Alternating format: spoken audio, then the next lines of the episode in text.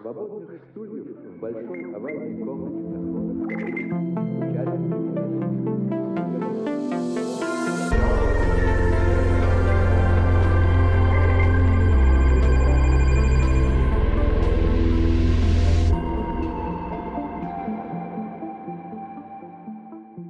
Это подкаст «Улица Ленина. Большие истории небольших городов». Сегодня мы в Волоколамске, городе на реке Лама.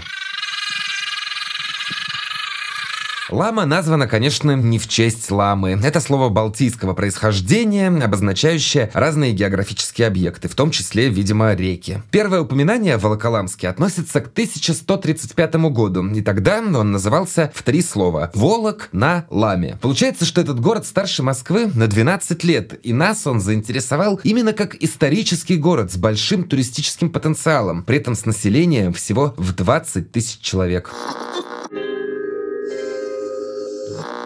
И, в общем, он свидетель э, всей вот истории Руси от самых первых лет становления древнерусского государства. Владимир Алтаев, краевед, занимается изучением древней истории Волоколамска. Именно благодаря ему история города наполнилась многими интересными деталями. Например, Алтаев проверил легенду о 40 церквях, когда-то существовавших в Волоколамске. Волоколамск – один из древнейших городов Московской области. Основан он на торговом пути, который соединял Новгород с рязанскими землями. В то время основные дороги – это были реки, и здесь, в Волоколамске, водный путь прерывался. Нужно было из одной реки переволакивать сюда другую реку, чтобы попасть в бассейн реки Москвы и потом в Аку. В России несколько городов, прямо в названии которых отражена вся эта волокита. Ну, например, Вышний Волочок, тоже в Московской области. Что это вообще значит? Волок – участок между двумя судоходными реками, через который в старину перетаскивали судно. Ну, то есть развязка, говоря современным языком. Волок-Ламский был важным торговым пунктом на пути из Великого Новгорода в Рязанские и Московские земли. И не только торговым. Много кто и с разными целями его проезжал. Именно в этом городе Пушкин нашел свою жену. Валентина Смирнова, организатор и ведущая крупных городских событий, а также частных мероприятий в Волоколамске. Именно в этом городе Владимир Ильич Ленин зашел к э, первую лампочку. Именно в этом городе Хрущев навоз кидал собственноручно. Запах навоза, не хрущевского, конечно, все еще проблема для горожан. Но о проблемах чуть позже. Если в городе есть Кремль, то начинать знакомство с городом нужно именно отсюда. Начинается земля, как известно, от Кремля, говорил Маяковский. Другое дело, что Волоколамский Кремль формально не совсем Кремль. Часто волоколамцы и туристы вот называют Кремлем а, соборный комплекс, который находится внутри Кремля. Он состоит из двух соборов и колокольни и окружен такой оградой с четырьмя башенками по углам. Но на самом деле Кремль — это, собственно, земляная насыпь, которая опоясывает весь Кремлевский холм. Собственно, это и есть остатки Кремля. Был деревянный, клети деревянные были засыпаны землей, и он сгорел в 17 веке, а и позднее, уже в начале 18 был разобран, и осталась только вот эта вот земляная насыпь, которая идет по кругу всего холма, там больше километра, 1080 метров. Собственно, это и есть Кремль. Но название прилепилось к соборному комплексу, и люди, жители местные даже в том числе, называют Кремлем сам соборный комплекс. Но у нас есть городской вал, и взрослое поколение, они всегда говорят так. На валу родился, на валу учился, на валу лечился, на валу женился, на валу сидел, на валу отпел. Потому что у нас раньше на валу было сосредоточено роддом, больница, вечерняя школа, ритуальные услуги, тюрьма, она до сих пор там существует.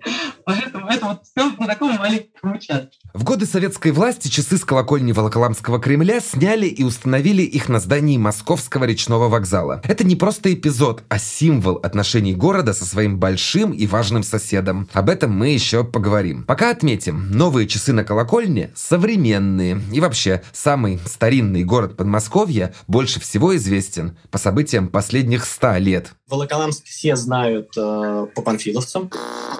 Павел Дружинин, предприниматель, основатель многих креативных проектов в Волоколамске. Интересуется городским благоустройством и продает местный туризм. Я был в 2010 году в Одессе, сел в такси к дядечке, он их спрашивает, откуда вы? Мы говорим, из Волоколамска. Он говорит, а панфиловцы знают. Ну, то есть вот весь мир Волоколамск знает по панфиловцам. Ну, собственно, Россия уж точно, да, там, или э, СНГ. Так. Подвиг панфиловцев – один из самых известных апокрифов истории Великой Отечественной войны. Официальная версия сопротивления 28 героев признана литературным вымыслом, но менее важным сюжетом локальной идентичности она от этого не стала. Мемориал панфиловцам в Волоколамске – это 60 50-метровых фигур с автоматами и гранатами в руках, возвышающихся над чистым полем. Почему 6, а не 28, не 100, как считается погибших, не полторы тысячи? Число 6 означает 6 национальностей, сражавшихся в рядах дивизии. Войны Красной Армии!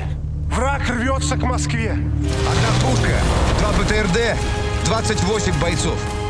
Другая история, которую не проверить, связана с электрификацией Советского Союза. Лампочка Ильича тоже говорят отсюда. Лампочку можно засунуть в рот, высунуть нельзя, она заклинивает. Есть какое-то клевое видео у Гарика, что ли, Сукачева. Он там э, проехал вот по этой дороге и узнал, что... Ну, в общем, там находится музей э, Ленина, там была зажжена первая ночь. Лампочка Ильича все слышали? Это у нас. То есть э, вот в деревне в Кашино. Владимир Алтаев. Есть такой бренд, да, лампочка Ильича, первая лампочка, первая сельская ГЭС. Ее сейчас называют Кашинскую ГЭС, которая открылась э, в 2020 году. Электрификация происходила. Но революция и гражданство Крымская война, конечно, сильно на это повлияли, но так как технологии уже были известны людям, снизов крестьяне сами вот собирались, организовывали общество и сообща строили вот небольшие электростанции. Это были тепловые электростанции, это были гидроэлектростанции. Считается, в Волоколамске крестьяне начали уже проводить первые вот мероприятия по освещению домов. Решили строить э, гидроэлектростанцию на реке Лами. И к 2020 году они уже довольно много сделали, вырыли котлован, план, подготовили проект, но у них не хватало материалов. И в 2020 году, 14 ноября, Владимир Ильич Ленин приезжает в Кашино. Туда же приехали крестьяне из Яропольца и пригласили его туда, в Ярополец. Собственно, в тот день э, вот он посетил еще и Ярополец, где на собрании поддержал крестьян, и была оказана помощь. Вот э, электростанция сработала. Вот, вот эта история была даже отмечена в 2021 году, что вот в деле электричества электрификации Волоколамский уезд, он был один из самых рядовых в Москве области. Еще одна важная для города легенда связана с Александром Пушкиным. Легенды,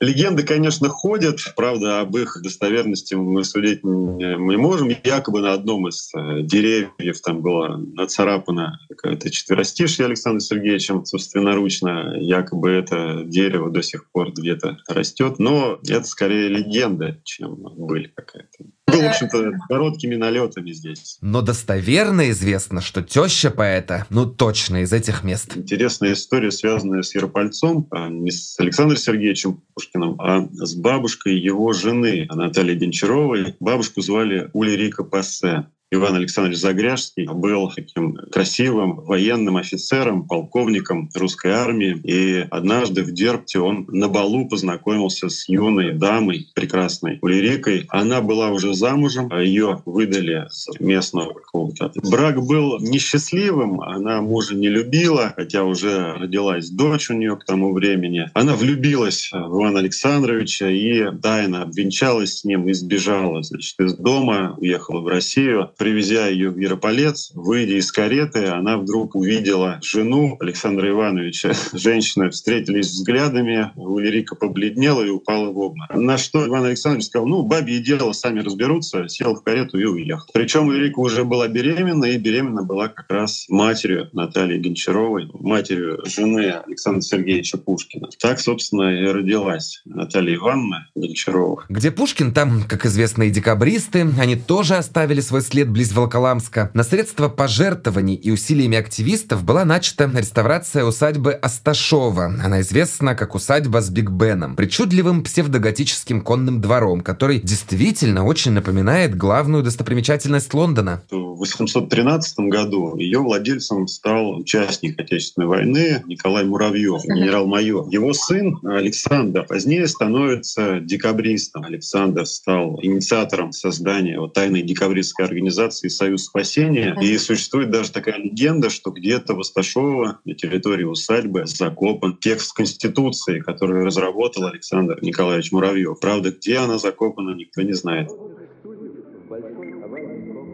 Путешествуя по малым российским городам, мы так часто произносим «Какой потенциал для туризма?». В Волоколамске эту фразу хочется повторять на каждом перекрестке. Причем непонятно, чего в ней больше – восторга или сожаления. Павел Дружинин.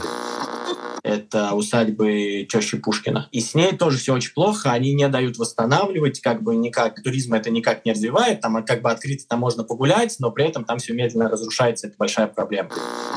Владимир Алтаев. Соседняя усадьба, принадлежавшая графу Чернышову, к сожалению, находится в таких живописных развалинах, скажем так. Когда она была построена, в усадьбу приезжала императрица Екатерина II. Ее, как говорят, называли русским Версалем. И это все поражало в то время своим великолепием, и сам парк поражал. Но, к сожалению, до наших дней парк сохранился, но сейчас он, конечно, в удручающем состоянии. Развитие туризма – это, безусловно, будущее Волоколамска. Но туризм – это ведь не пройтись по улицам и зайти в музей. Это отели, еда, это пропускай чуть-чуть, но пожить, а не просто увидеть. И вот здесь проблема. Павел Дружинин. Вы знаете, чем отличается турист э, от экскурсанта? Турист — это тот, кто остается у тебя минимум на одну ночь. То есть в Волоколамске очень много экскурсантов. В чем разница? Я точных вам прям цифр не скажу, и не по Волоколамску, а вообще глобально есть исследования. Турист оставляет где-то 12 тысяч в день, экскурсант 3, то есть 4 раза меньше. Вот у нас очень много экскурсантов. То есть, да, к нам с Москвы часто приезжают просто потусить на денек и уезжают. И это большая проблема. Говорить о том, что Волоколамск — это центр индустрии российского туризма, или сюда стоит приехать исключительно из-за того, что здесь какие-то супер особенности, но я бы так говорить не стал. Евгений Коновалов. Фотограф и видеограф, блогер, снимает репортажи о Волоколамске.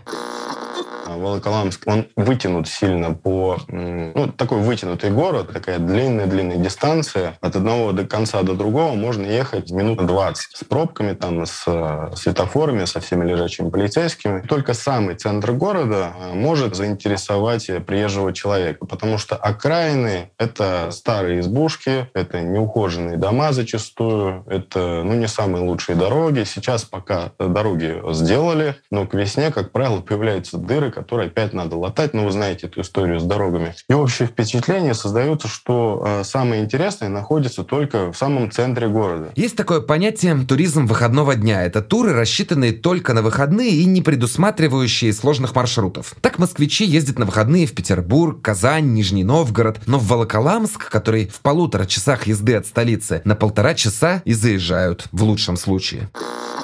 Павел Дружинин вот просто перевести, э, сделать из экскурсантов туристов, это уже в четыре раза тебе все поднимает. Как бы, да? ну, это, вы понимаете, да, 12 тысяч — это тем деньги, которые турист у тебя оставляет сзади. То есть он там остался на ночь, сходил, покушал, купил сувенирчиков, оставил в музеях, вот это все вместе где-то примерно 12 тысяч в Подмосковье. Мы и не туристический, мы исторический, наверное, какой-то город. Пока город ждет реставрации усадеб, появления отелей и хостелов, местные жители развивают то, до чего могут дотянуться. Помните Ноябрьск, про который мы рассказывали, что никакие низовые инициативы в нем не работают, и все надеются на администрацию. Ну так вот, Волоколамск – обратный пример. Пока правительство созреет для перемен, волоколамцы готовят под них почву. Мы познакомились с Павлом Дружининым. Он и его команда развивают здесь несколько важных для города проектов. Например, кофейня, туристический хаб с экскурсиями и классной выпечкой. У меня кофейня, вообще я предприниматель, у меня за один из проектов «История места». Это первый коммерческий туристический центр в России вообще. То есть вы привыкли себе туристическим центром, это там унылая будочка, где тетенька грустная сидит, три магнитика продает. У нас это как бы кофейня с сувениркой, с, э, я не знаю, сейчас вот как раз над этим работаем, чтобы туда всяких гидов подтянуть, какие-то туры можно было прям сразу на месте купить. Вот. Абсолютно частный город никакого отношения не имеет, но нам на открытие в 2020 году Воробьев прилетал. Фоточки, все это мы сейчас э, мы сейчас этим активно пользуемся. Вот нам губернатор прилетал открывать. Вот. Вы говорите про туризм. Туризма у нас нет, чтобы вы понимали. То есть мы вот делаем. Ну, а в Волоколамске нет инфраструктуры, у нас нет отелей, у нас там есть один, не знаю, там 6 тысяч номер стоит. Проблема в том, что целевая аудитория волоколамского турбизнеса – самые привередливые люди в стране, ну, то есть москвичи. И да, в Волоколамске занимаются благоустройством, сделали красивый парк, реставрируют дамбу, появляются места для прогулок, но это все равно недостаточно. Смотрите, это тоже очень больная тема. У нас с историческим каким-то, да, исторический город и туристический, и где с благоустройством все хорошо, ну, если не считать там подмосковных Коломны и Сергиев Посада, да, которые там уже давно этим занимаются. А, есть только один город в России, который мега клевый и мега успешный, это Суздаль, но это там с советских времен еще развивается. То есть у нас за это взялись там 3-4 года назад, когда Коломна этим занимается с начала 2000-х, там Сергиев Посад не знаю когда. Вот Суздаль это там с 80-х они делают, и э, у нас нет запроса, то есть у нас люди не ценят всю эту историческую, ну, историческую застройку, вообще никому не нужна, ну там, гикам, ненормальным единичкам, вот таким, как мы там. Итак, побывав в Ноябрьске, мы выяснили, что тотальная зависимость от администрации мешает естественному развитию локального бизнеса. И вот в Волоколамске интересный пример. И что, без поддержки лучше? Валентина Смирнова. Например, я, мой диджей и его жена, она хореограф, мы э, сделали проект, который назывался Dance Day. Это фестиваль танцевальный в большом спорткомплексе «Лама», где тысяча человек может э, присутствовать. Первый год у нас никто не поддержал. Второй год нами заинтересовалась администрация, мы ее каждый раз приглашаем. Но опять мы все сделали сами. Третий год, четвертый, пятый, мы уже в принципе от них ничего не просили. Когда мы столкнулись, нам выставили счет, что мы за аренду должны, ну, какую-то астрономическую сумму. Мы сказали, делаем для города. В город приезжают танцоры с шести э, областей. Наш э, фестиваль считается лучшим по Подмосковью. К нам люди едут. Это street dance, это хип-хоп, это интересно. Нам сказали, что не надо, плавайте сами. Мы сказали окей и ушли в другое место. В Волоколамске тоже существуют грантовые конкурсы. Но вот пример того, как они проходят. Когда я пришла защищать свой проект, от Московской области должно было сидеть в жюри три человека. Вот пока я шла на сцену, два человека из жюри ушло, а третий сидел в телефоне. И потом этот грант отдали молодежному содружеству за, то, за какое-то волонтерское а движение, потому что они там чистили какой-то двор. Вы чего, ребят? Так не делается. Что ты потом хочешь делать для города? Ничего. Мы тут выбивали, э, чтобы в парке поставить для скейтеров площадку. Знаешь, что мы услышали? У нас в городе нет скейтеров. У нас никто не занимается. Серьезно? Вы о чем? Ну как так может? О, кстати, Ильф и Петров написали такие записки о Колоколанске, где есть только ритуальные услуги парикмахер. Вот это про наш город. Ничего не изменилось, понимаешь? Доводим до сведения наших читателей, что. Колоколамск действительно существует. Б. Ничего общего с Волоколамском не имеет. Мы, конечно, в Волоколамске ненадолго, на полную объективность не претендуем, но складывается ощущение, что городские события не приоритет местной администрации. Подход формальный. Есть дом культуры, ну вот там пускай культура и живет. Вот единственное, где мы не выступаем, это, наверное, Волоколамске. Екатерина Степанова, основательница студии современного танца Inspiration Studio. Мы выступаем везде, но только не здесь, потому что тут есть дома культуры, у которых уже есть концертная программа, у них уже все там расписано, записано, и там участвуют непосредственно только какие-то коллективы, там, которые занимаются в Доме культуры. Здесь мы очень редко выступаем. Вот тут был какой-то фестиваль танцевальный, вот на нем выступали, а так близлежащие, да, и мы туда. А теперь вернемся к шутке про запах навоза Хрущева. Увы, шутка в Хрущеве, а не в запахе. Вектор народного протеста направлен на экологическую ситуацию в регионе. Волоколамск высвечивается в запросе, вот в поиске в интернете вбиваешь Волоколамск, и там второе слово сразу же добавляется свалка, потому что у нас тут была свалка, вот это единственное. На таком уровне, что даже вот в Comedy Club ребята шутили про вот такие вещи. Но сейчас, пока вроде более-менее. Но мы еще живем так с краю, нас вроде как обходит это вот все.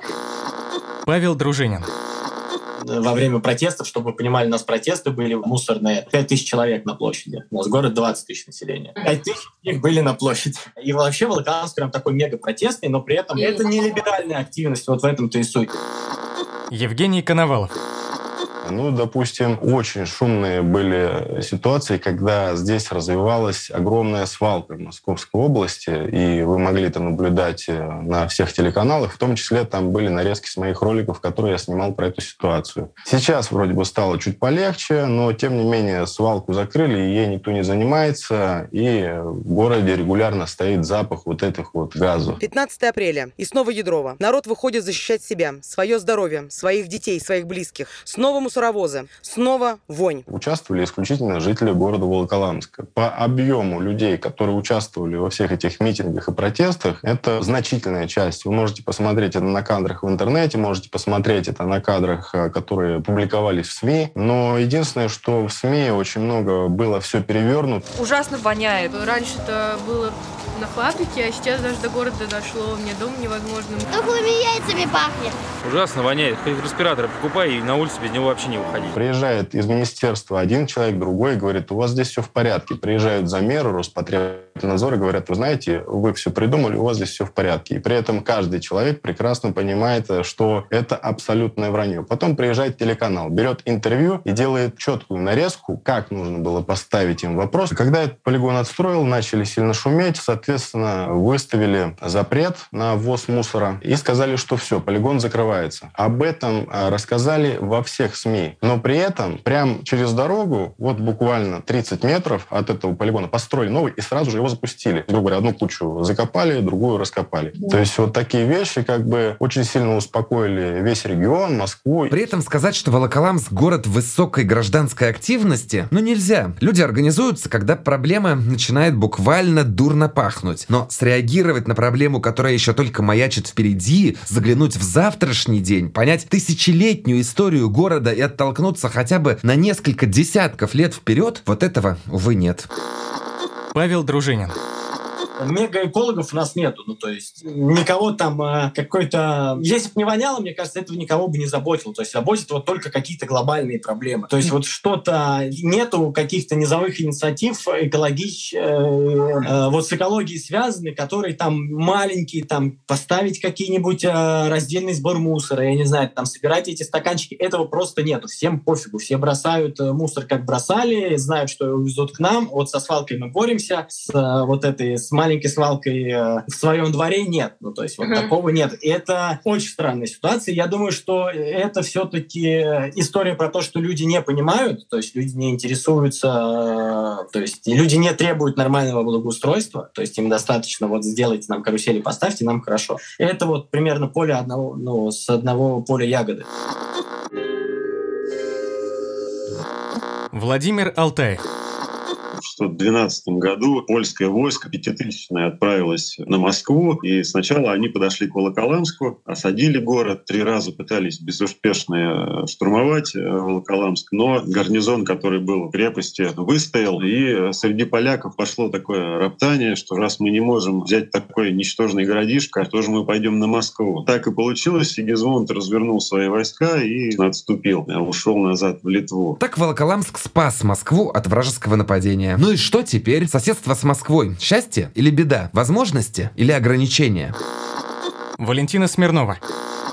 Это обычная лень маленьких городов. Им кажется, что Москва рядом, и они каждый раз могут выехать туда. Но на самом деле они туда не выезжают, и у них нет насмотренности. Это только единицы. Люди, которым надо, они выезжают, участвуют в крутых проектах и уезжают из города, потому что здесь их насмотренность, ну, мало кому нужна. Казалось бы, поездка в Москву может стать вдохновением, в том числе и предпринимательским. Съездил, посмотрел, сделал у себя.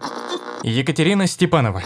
В Москву ездила. Тут ничего нету такого, чтобы прям вот обучиться именно какой-то творческой такой профессии нет. Вот только едешь в Москву, проводишь в Москве все это время, и только потом вот.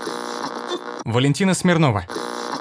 Ну вот, например, есть ДК, там есть прекрасные специалисты, да, и там висит такая штука, которая вырабатывает снег, чтобы шел, да, мыльные пузыри. Он пять лет висит, и они его заправить не могут. Им не надо. То, что это будет красивая картинка, когда будет новогоднее шоу и будут дети, ну да. Но это же нужно залезть, заправить, из бюджета выделить деньги, обслуживать. А кто это будет делать? Какой момент включать? А где пульт от нашего этого аппарата? А, не надо. И вот это бич маленьких городов. Прокатило и прокатило. При этом близость к Москве влияет на популяцию города. Помните, вначале мы говорили, что туристы приезжают сюда лишь на несколько часов и не остаются дольше. Это правда. Но вот о чем мы не сказали сразу. Если уж остаются, то не на несколько дней, а гораздо-гораздо дольше. После 2020-го, то есть в ковидные времена, много москвичей переехало в Волоколамск жить.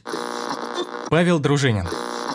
Если 10 лет назад, там 15, я не знаю, а, все приезжали на дачу, и дачи это были э, такие маленькие домики, да, у всех, которые там не топились, и зимой ты вообще туда проехать не мог, потому что там все заметено. Сейчас снег не успевает падать из-за того, что, наверное, эффективнее и дешевле сильно стало топить, э, ну, дома. Все стали ставить, строить капитально и спокойно зимой там живут. Э, ну, то есть я знаю людей, которые там работают три дня в Москве, четыре дня они у нас тусуются. Uh-huh. То есть они просто вот для них это норм, норма жизни уже. Работу на удаленке чаще всего могут себе позволить как раз представители креативного класса. Переезжая, они привозят с собой свои привычки. Но для нас это очень важные люди. Достаточное количество людей приезжает. То есть вот у меня сейчас друзья, товарищи, мы там квизы организовываем. Они, Женя, он э, журналист комсомолки, ну то есть типа он с Москвы, и они просто, и жена у него копирайтер какой-то. И они вот живут у нас, то есть купили себе дом, живут у нас, работают на удаленочке, как бы и таких достаточное количество. То есть Москва, покупает дома, покупает квартиры даже покупает угу. и переезжает нам. Кофе за 300 рублей, веганские продукты – это как раз то, что появилось или то, что привезли с собой приехавшие москвичи. Опять же, понятный конфликт. Местные недовольны, дорого. А вот столичные рады, есть возможность сохранить привычный комфорт. Ну, то есть прямо отторжение у всех москвичи понаехали, э, сволочи, и вообще, что вы здесь делаете? То есть э, для меня как предпринимателя в чем история? Они поднимают общий уровень. То есть я понимаю, ну, во-первых, мне, ну, как бы это ни звучало, комфортнее и приятнее работать для этой аудитории, скажем так, да. И они глобально поднимают общий уровень, потому что, естественно, у них другой запрос. Ты, собственно, пытаешься его удовлетворить, и со временем все подтягиваются под этот уровень. Это вот прям чистая правда. Не во всех сферах так это работает у нас, конечно, так уж получается. Но вот мы точно прям вынуждены, мы очень много делаем именно из-за них. То есть как бы мы могли все, чем я занимаюсь, я мог делать сильно проще, если бы не они. Так в Волоколамске появилась креативное пространство, место с хорошим дизайном, сервисом и предложением, которое раньше здесь было не востребовано. Да, а, у нас, а, ну, то есть а, своя определенная аудитория создалась. Вероника Вараханова, основательница студии керамики Юлла, участвует в развитии пространства «Этаж». Очень много у нас приезжие, кто переехал с Москвы, более крупных городов. А люди переезжают, выбирают вот более тихие. Конечно же, они более развиты, и они понимают концепт, ну, то есть им нравится, они разделяют наши взгляды, им нравится проводить у нас время. Ходит молодежь, что не так много. Аудитория такая у нас от 25 и 45. Те, кто в Москве поработал или ушли на удаленку, такие у нас в основном люди, даже меньше. То есть местных жителей не так много. Uh, у нас есть организационные группы туристов, туристических агентств, да, нам звонят, бронируют обеды. Ольга Вишкова, директор ресторана «Зотто» в Волоколамске, самого популярного местного заведения. Все герои этого выпуска отметили качество и сервис, не уступающие столице. В последнее время появилось очень много самостоятельных туристов, дачников, именно ну, москвичей, которые приезжают к нам на обед. Соответственно, публика уже более притязательная, и приходится как-то расти, поднимать планку, как и в качестве блюд, так и в качестве сервиса. Это очень интересный даже не конфликт, но, пожалуй, разлом. Есть местные жители, которые хотят развития города. Есть приезжие, которые, пускай локально, но его обеспечивают. Но, кажется, две этих группы не совпадают здесь и сейчас. Одним хочется побыстрее, вторые говорят, ну подождите, Простите, мы еще не накопили. Павел Дружинин. Но у нас все-таки глобальный бизнес еще ориентирован больше на место. То есть нет такого, что прям вот только для них, а эти уж как-нибудь справятся. А они, в принципе, не сильно горюют, они там пятерочки скупают под ноль и сидят на даче. Вот. Ну, в большинстве своем, да. И э, в деревнях вы когда-нибудь видели пустую пятерочку? Вот я видел пустую пятерочку. Просто когда у них пустой склад, и они ничего не могут доставить. Просто нет товаров в магазине. Вот у нас такое бывает. Скажем так, что если в Волоколамске хороший кинотеатр, и он будет стоить 250 рублей, туда вряд ли пойдут, а в Москве за 500 рублей пойдут. Сергей Шиблин, совладелец и шеф кондитерской культуры. потому что это Волоколамск. И как бы зачем нам идти сюда, если мы можем съездить в Москву, погулять, сходить в кинотеатр uh-huh. и все остальное. Поэтому в основном у нас больше вот э, с этим проблем. Поэтому, когда мы у нас открывали на этаже кинопоказы, мы сначала сделали их бесплатными. Uh-huh. Поставили хороший проектор, поставили экран, звук, все было круто. Но вот эта вот э, бесплатная возможность, она приманивает, скажем так, не тех людей, которые uh-huh. приходят уже подвыпитые, хотят, там, они начинают э, балагурить, начинают там мешать остальным, поэтому приходят делать какую-то финансовую связующую.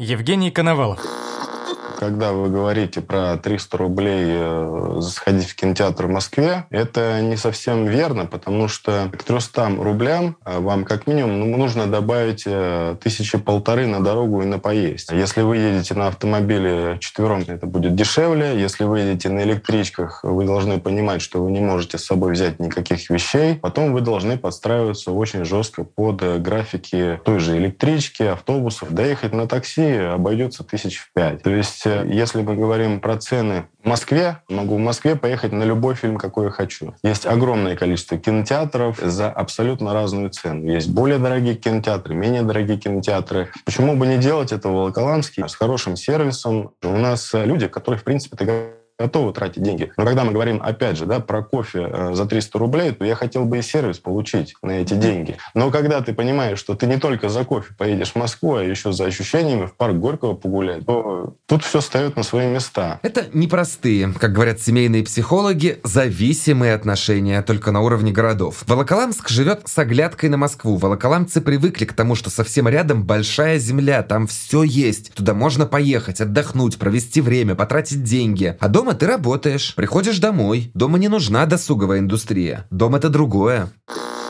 Вероника Вараханова тоже какое-то препятствие, что, например, считают, что в Москве хорошо, а на месте хорошо быть не может. Возможно, есть какая-то часть, какой-то процент, uh-huh. кто разделяет именно это, что, ну, типа, в Москву съездить, отдохнуть норм, а здесь что-то может быть интересного. Ну, вы знаете, многие люди считают, что за что-то не надо платить, хотя, ну, то есть у нас за некоторые вещи чисто символическая оплата, но uh-huh. многие не считают, что в это надо вкладывать деньги, то есть в свой досуг. А, то есть лучше посидеть дома, у телевизора. К сожалению, сожалению, да, Волоколамск как-то более узко мыслит, то есть он не искушен абсолютно такими вещами, поэтому среди местных очень тяжело двигать. То есть даже у нас культура, ну, кофе, ну, то есть пойти заплатить за кофе, взять а, хороший десерт. Не все это разделяют. Я бы даже сказала, что у меня родственники получают э, ну, определенные платы, но они не ходят в такие места, потому что, ну, просто люди не привыкли, люди не знают, что это такое, и люди как бы это не вводят в свою жизнь,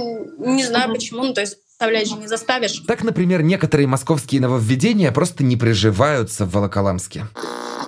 Сергей Шиблин. Ну, как в Москве недавно только вошло в моду баски чизкейк жженый. Мы тоже начали его делать. Он очень вкусный, но именно корочка у него жженая. И он такой должен быть. Но все смотрят на него и говорят, что он у вас сгорел. И вот мы постепенно показываем людям, что это так и должно быть. Мы пытаемся рассказывать историю. Откуда он взялся и что это э, не просто горелая корка, а это корочка именно при высокой температуре, она при поедании самого чизкейка дает такую небольшую карамельную сладость. Они это пробуют, тогда вроде как бы это уже... Павел Дружинин. Но ну, если вы когда-нибудь вот поедете в нашу сторону и будете заезжать вот в поселке э, в клевые подыстры, там есть все вообще. Просто там э, кофейни, не кофейни, там все, там э, огурцы мега крутые за две с половиной тысячи килограмм, пожалуйста. И там это все скупается, вообще не проблема. До нас вот эта вот прям волна, она еще не докатилась. Я думаю, что еще там годика 3-4. Вероника Вараханова. В этом плане все сложно. И тут, опять же, население, вот уровень местного населения, то ли низкая насмотренность людей, которые mm-hmm. вот привыкли, особо никуда не ездят, или низкий уровень дохода. Тут такой двоякий вопрос. Ну, я понимаю, что доход не очень высокий у населения. Mm-hmm. Маленький город, здесь не так много предприятий, есть только ты либо удаленно, либо днями, ночами работать. Тогда можно еще что-то заработать нормальное. Вот. Либо Москву гонять. А если ты Москву гоняешь, скорее всего, ты в Москве и отдыхаешь. У нас вообще ничего, у нас есть три завод, не знаю, как у них сейчас дела, честно говоря, все-таки не наш завод. И у нас есть Кенпак, э, это банки эти алюминиевые делают, тоже не наш завод, не знаю, как у них сейчас дела. Как бы, но это такие два места, куда прям люди с удовольствием устраиваются работать, там всегда стабильная большая зарплата, и все. И какие-то там есть маленькие, ну там микро какие-то совсем прям производства, но их прям вообще в расчет не берешь, там и зарплаты там средние по городу, а и зарплаты у нас очень высокие, то есть у нас средняя зарплата, наверное, 1025. То есть это прям немного. Ну, для Подмосковья это немного. То есть та же самая Истра, тот же самый Клин, э, прям все x полтора, а то и больше можно умножать. Ну, то есть прям вот все я могу даже там по ценнику на кофе сказать. То есть у нас все-все-все сильно дешевле. И по идее это готовая бизнес-модель. Создаешь сервис чуть дешевле, чем в Москве, привлекаешь жителей столицы. Ну вот и свои тоже довольны. Некоторые так и делают, но лишь некоторые. Ольга Вишкова. А то, что вы говорите, зачем здесь лучше, если можно съездить в Москву, то опять же, если об этом говорить, ну там дороже, понимаете? Там дороже и на порядок. Просто как пример в сторону, у нас э, в нашем ночном клубе периодически проходит концерт популярных звезд. В эту субботу, например, будет концерт Дубцовой. Но концертные билеты в Москве не имеют такой цены, которую мы можем предоставить здесь. То есть здесь за две с половиной тысячи человек может посетить живой концерт настоящей звезды. И не надо ехать тебе в Москву, думать потом, как тебе вернуться домой после этого концерта и так далее, потому что здесь это все доступно рядом вроде вот ты дома. Павел Дружинин. У нас это реально большая проблема. Ну, то есть у нас негде сходить покушать. Ну, то есть э, меня, в принципе, напрягает, мне не хватает, я очень хочу сходить кому не в свою кофейню, но я не могу этого сделать, потому что у нас их нету. Ну, то есть э, типа ресторан, э, караоке, бар и все вместе, как бы, ну, такой с начала двухтысячных, в общем, как бы у местных запрос вот такого вот уровня, как бы, пока глобально никто это повернуть не смог. Креативная среда Волоколамска — это несколько человек и их команды. Мы уже упоминали команду Павла Дружинина. Она про то, как провести время в кафе. Выпить кофе, поесть, сыграть в квиз. Ребята открыли и кофейню, и кондитерскую, есть собственное производство, кухня и даже креативный кластер. Валентина Смирнова.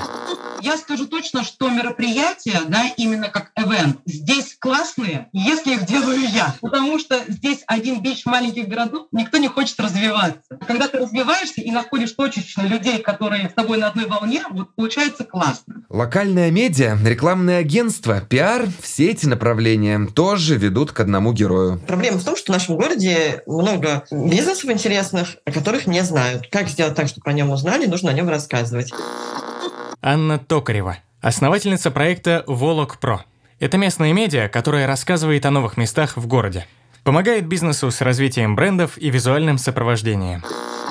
Мы встретились, я все презентовала, рассказала, предложила стоимость. Там были рыболовный магазин, тайский салон, э, спорт плюс магазин, там велосипеды, спортивная экипировка, разные запчасти, фитнес-зал, э, роллер-дром и детский бассейн. Первые люди просто даже не знали, некоторые, что такое стоит. Я все официально все рассказала, в общем. И не было, я предложила стоимость 10 тысяч рублей в месяц. Но так же, как горелый чизкейк вначале никто не оценил, так и какой-то сложный формат продвижения тоже сначала остался непонятым. У меня была задача, у меня была такая мечта, даже так скажу, чтобы где-то можно было сказать что-то, и чтобы быстро это все узнали. То есть сейчас, действительно, если я что-то скажу в сторис, узнает, там, тысяча человек посмотрит, каждый трем-четырем скажет, это уже 50% жителей. Реклама, продвижение, маркетинг, а особенно новые каналы для этого, это местные предприниматели пока используют настороженно. Возможно, Волоколамск, как маленький город, находится на той точке бизнес-развития, где, ну, та же Москва была гораздо раньше. Значит, у него все впереди. Значит, вполне возможно, что бешеное московское развитие придет сюда совсем скоро. Ни у кого нет сайта элементарного. Вот сейчас открывается салон красоты 1 декабря, тоже они, она уже месяц у меня. А вот она, ну, там, у нее логотип, и все это бренд, все это сформировано, да, сделано, как бы она идет по нему уже внутри салона, так и упаковка, там, и аккаунт, и визитка, все. Таких практически нет. Мне кажется, будет скоро переломный момент, когда всем нужны будут эти услуги, создание бренда и так далее. Хотя у меня они уже опаздывают, по-моему. Ольга Вишкова команда у нас как раз работает в основном своя. То есть основной костяк — это люди, которые работают у нас с 2010, с 2012, 2013 года, которых мы сами вырастили, сами дальше развиваемся, работаем. Ну и плюс берем еще и приглашаем новых. Это в основном ближайшие районы. Это студенты могут быть, приходить на подработку, мы их также стажируем, обучаем, в каком-то свободном графике договариваемся. Но в силу того, что все таки на периферии в области тяжелее с кадрами, нежели чем в столице. Конкуренция у места с таким подходом в Волоколамске просто нет. Но рады ли этому в команде Зотта? Нет, на самом деле мы страдаем от того, что нет конкуренции. Я вам скажу честно. Потому что мы считаем, что конкуренция это в принципе нормально. Конкуренция, наоборот, заставляет развиваться дальше. Она подстегивает становиться лучше, чему-то стремиться и развиваться. Поэтому сейчас нам более-менее приходится самим себя стимулировать, что есть в Москве лучше, есть круче, есть куда посмотреть. А здесь нет. Конечно, мы бы хотели тоже иметь каких-то конкурентов, которые бы с нами конкурировали. Потому что это развитие не только именно менеджерского состава, это развитие и линейного персонала, которые такие ходят, ну, мы и так хорошие. Ну, это... Поэтому конкуренция — это здорово. Попасть в такую команду для тех, кто остался в городе, привилегия. Люди уезжают именно потому, что выбор работы таких компаний, он очень мал даже для 20 тысяч жителей. А идти административным путем креативного ноябрьска, ну опять же отсылаем вас к предыдущему выпуску. Не хотят? Вероника Вараханова сожалению, по работе здесь очень сложно. Именно если работать на кого-то, здесь тоже очень мало интересных проектов. Я, собственно, как бы тоже работала э, и в административных ресурсах. Ну, в свое время я очень много поменяла место работы в поиске себя. Mm-hmm. Вот то, что в городе не смогла устроиться. И у частных лиц. И, к сожалению, ну, то есть очень мало кто ценит, ну, действительно может оценить, да, но молодежь же интересно развитие, ну, то есть неинтересно пойти там каким-то продавцом и сидеть на кассе mm-hmm. пробивать какие-то проекты, а их, к сожалению, не так много в городе. В этом плане молодежи очень тяжело в Волоколамске. Еще одна сложность – цены аренды. Московская область – это почти Москва, и этим все сказано. Евгений Коновалов. Могу рассказать, что когда я искал площади, то все площади буквально находятся по той же стоимости или очень близкой стоимости к Москве. То есть, когда вы открываете магазин в регионах, э, вы должны понимать, что люди в регионах зарабатывают, разумеется, меньше денег. С учетом этого, для того, чтобы продавать им продукты или услуги, ваши услуги или продукты должны стоить, ну, хотя бы так же, как в Москве, ну, не больше уж точно, потому что сам по себе контингент, средний уровень дохода в Волоколамске, он, разумеется, ниже, чем средний уровень uh-huh. дохода в той же Москве. Но уровень аренды, платы за аренду по площади равняется. Исходя из этого, у нас очень трудно развивается сервис, очень трудно развивается продажа всяких вещей. У нас цены зачастую выше, чем в Москве. Если у вас есть огромный выбор магазинов, в которые вы можете прийти, взять что-то по каким-то скидкам в одном магазине, в другом, то здесь этого выбора значительно меньше. Это раз. И второе, из-за того, что доставка идет опять же из Москвы, потому что крупные ритейлеры и все остальные поставщики склады со стороны Москвы, потому что это ближайший большой город, то цена вырастает еще в том числе и из-за этого. Существует два подхода к запуску бизнес-проектов в небольших городах. Здесь ничего нет, рынка нет, аудитории нет, и продвигаться здесь будет очень сложно. Это первый подход. Второй, здесь ничего нет, нет аналогов и конкуренции, значит любое начинание здесь зайдет. Второй пример, это пример фотостудии, которая успешно работает в городе. Никаких студий не было, а период, когда я приехала, была зима. Ксения Чалова, соосновательница фотостудии «Ча-Ча» в Волоколамске. Фотографируемся где? На улице прохладно, дети долго не выдержат, да и в пуховиках, в шубах тоже фотографироваться ну, не очень комфортно. То есть можно раз со снежком, но так, чтобы на длительный период, на целый час съемки, конечно, это не очень удобно. И я поняла, что есть потребность в этом, хотя студии прежде были, Просто они закрывались и работали непродолжительное время. Объектив Ксении Чаловой направлен, конечно, тоже в сторону Москвы. Многие удивились, что эта студия была масштабной, потому что маленький город 20 тысяч населения, открыть студию 180 квадратных метров с четырьмя залами, естественно, я равнялась на уровень Москвы. У меня даже само открытие студии было масштабным, с фуршетом, с гостями. То есть для Волоколамска уже это было ново, потому что даже торговый центр так не открывался, как открывалась моя фотостудия. Ограниченный спрос рождает ограниченное предложение. Чтобы люди приходили снова, надо менять декорации. Когда у тебя 20 тысяч клиентов, это естественный процесс. А когда ты работаешь в городе на 20 тысяч жителей, вот это уже тяжелее. Поток не обеспечивает затраты на обновление. Это не Москва, это не Питер. Люди у нас одни и те же фоткаются и хотят чего-то новенького. Поэтому нужно периодически локации менять. Обновление — это продажа старого, покупка нового, иногда только покупка,